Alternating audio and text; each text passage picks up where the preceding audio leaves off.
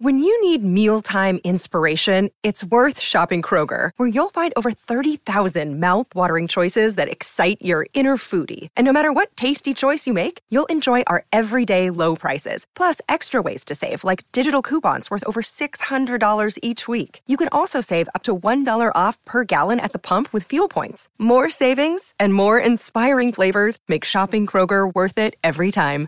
Kroger, fresh for everyone. Fuel restrictions apply.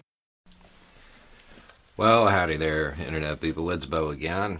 So, today we are going to talk about that poll that is uh, it's being broadcast in a number of ways. It's about whether or not Republicans and Republican leaning independents whether they want Trump in the future in 2024.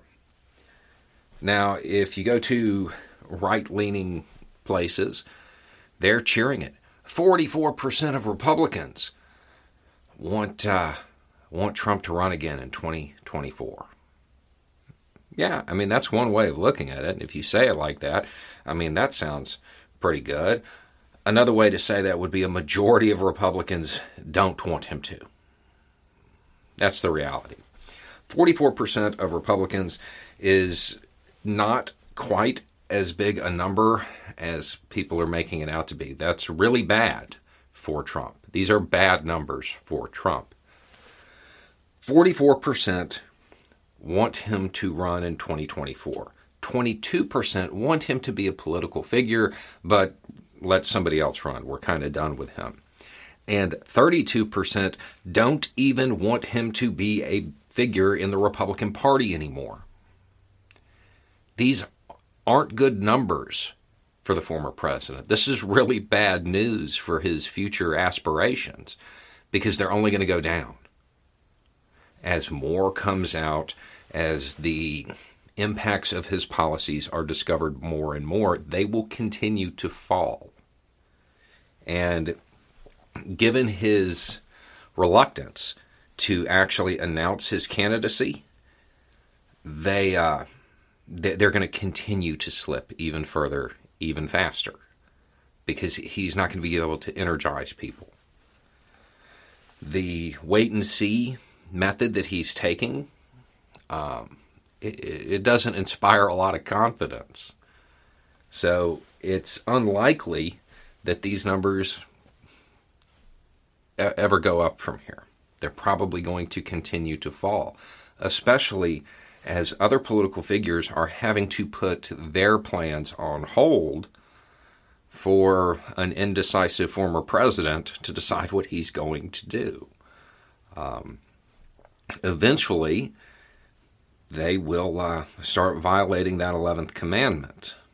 They'll start taking swings at him, they'll start undermining him because he's not leading anymore.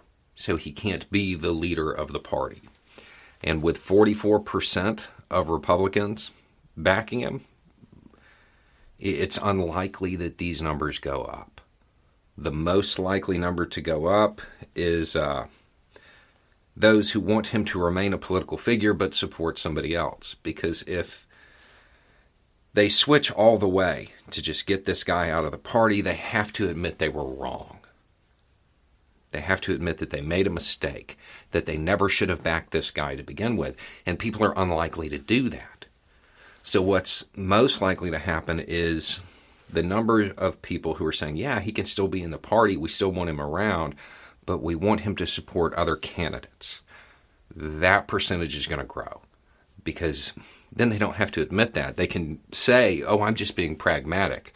You know, the, the libs don't like him, so we need somebody more polished.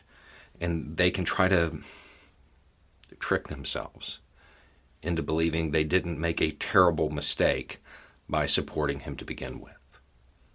Um, the right wing outlets that are drawing attention to this poll, they're not doing the former president any favors. Uh, it would it wouldn't surprise me to find out that some of the people who are pushing this poll out the most actually support other candidates for the Republican nomination in 2024, and this is a way to further undermine the for, the former president and help get him help help get him out of the way. Um, but there is no way to honestly look at these numbers and think that the former president is in a good position for a 2024 run. Anyway, it's just a thought. Y'all have a good day.